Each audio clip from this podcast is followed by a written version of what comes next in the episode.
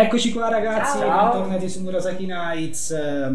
Oggi parliamo di Carcassonne Wheel of Fortune, questa espansione standalone da 2 a 5 giocatori. L'abbiamo giocata come al solito noi tre, questa cosa la diciamo sempre, poi siamo sempre in tre, quindi. Esatto. E nulla, personalmente, brutalmente, per chi dice che comunque non è un gioco tattico, in realtà c'è anche tattica, anche in questa espansione, che è comunque quella più forse fortunosa come pesca. Sì, sì. Ma dopo tutto lo dice anche il nome stesso, la ruota della fortuna, quindi non si può pensare all'altro. Esattamente, quindi ora ne discutiamo un attimino, partiamo come al solito dall'estetica, anche perché Benedetta diceva, se non sbaglio... Sì. Sì, che c'è una, in realtà questa che vedete qui è la versione appunto originale del 2009, quindi l'hanno rifatta nella Big Box 5 e si trova però solo nella Big Box, a parte in italiano si trova solo nella Big Box 5, quindi nella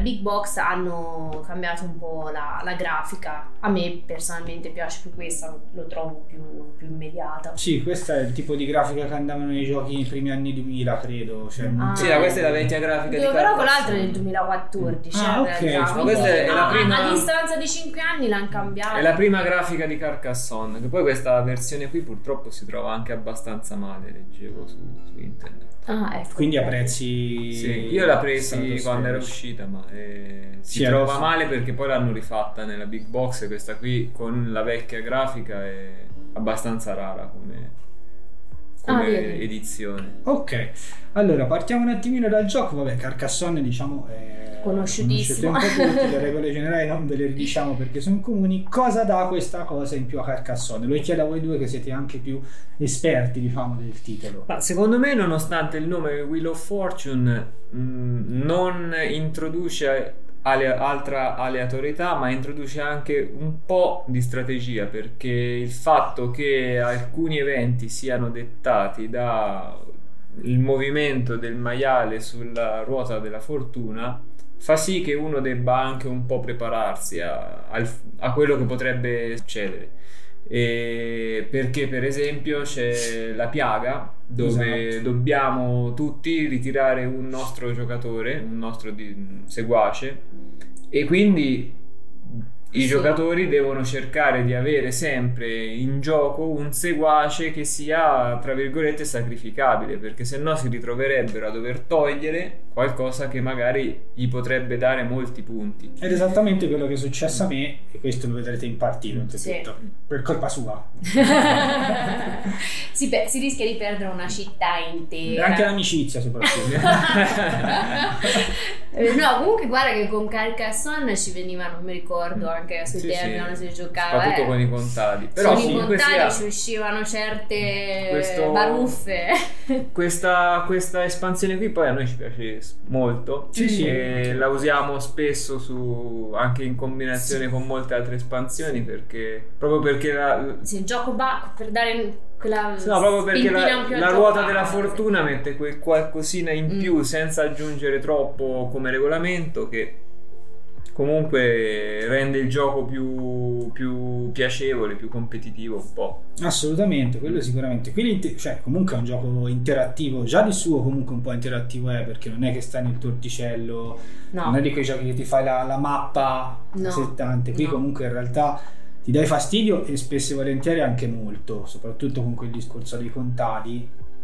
E quindi nulla, anche a me è piaciuta. Credo che giocarlo con il base insieme sia una cosa, anche se la vai presentare a giocatori che non hanno mai giocato a Carcassonne, forse se parti così già hai una marcia in più, forse addirittura, cioè, allora, se vuoi fare la partita un po' più lunga ci metti dentro anche il base, se no, se vuoi parti direttamente con questo che è quello base, con qualcosina, con questa cosina in più da 30 minuti quanto dura? 30, sì no, poi diciamo che come regolamento non contrasta con le altre espansioni, perché delle volte ci sono espansioni che se combinate possono creare anche partite che sono un pochino ostiche da digerire. Questa qui ha delle regole aggiuntive che si prestano bene a qualunque altro tipo di di espansione, quindi può quasi essere sostituita al gioco base, perché okay, non va a contrastare con altre regole, perlomeno non ha mai contrastato nelle nostre partite con nessun'altra regola delle espansioni che abbiamo provato. Esattamente,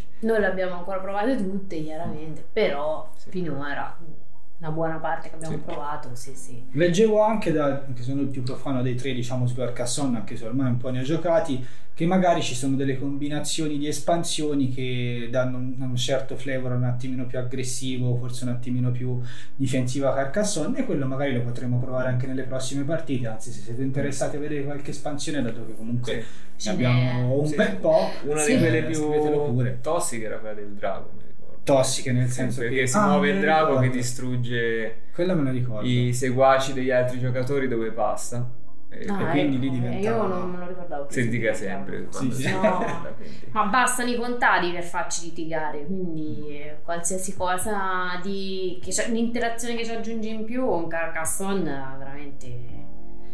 Quindi in realtà Carcassonne dolce e piacevole, però le bastardate si fanno. Si family però. Il finto germa, esatto. Il tedesco in America.